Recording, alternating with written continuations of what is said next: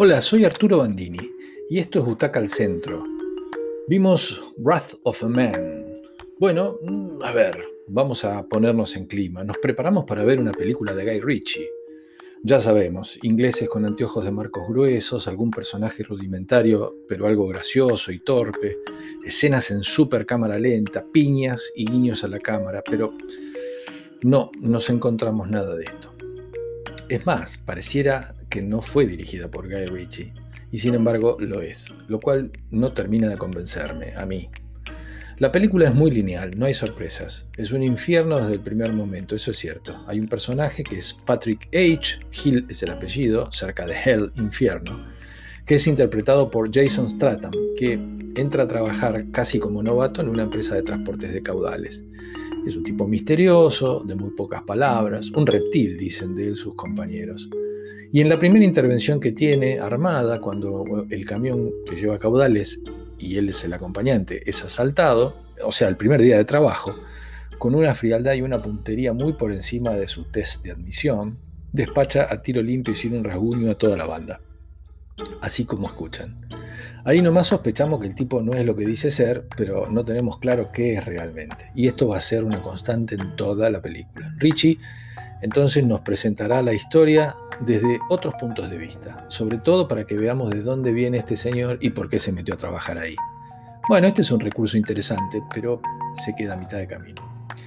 Siempre con cosas dichas a medias, parece ser un tipo con muchos recursos, mucha plata, de alguna manera está vinculado con algo que sospechamos que son servicios de inteligencia. Aparece un sospechoso y este, enigmático Andy García haciendo de un capo.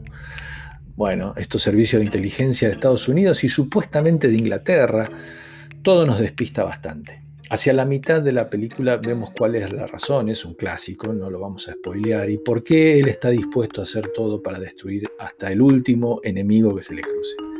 Pero el problema es que todo lo que suponemos que el director nos va a entregar no aparece. Todo lo que hablábamos al principio.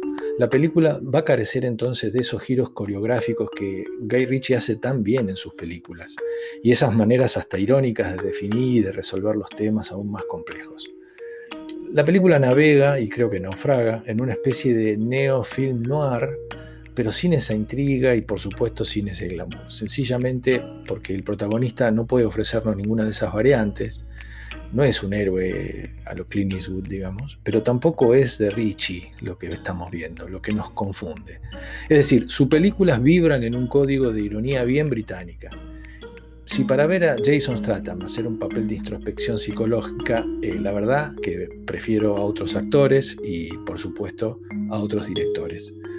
Wrath of a Man, of Man, es una, eh, un estreno, eh, es de Guy Ritchie pero para Butaca al Centro es una película de tres butacas. Sepan disculpar los amantes de este director.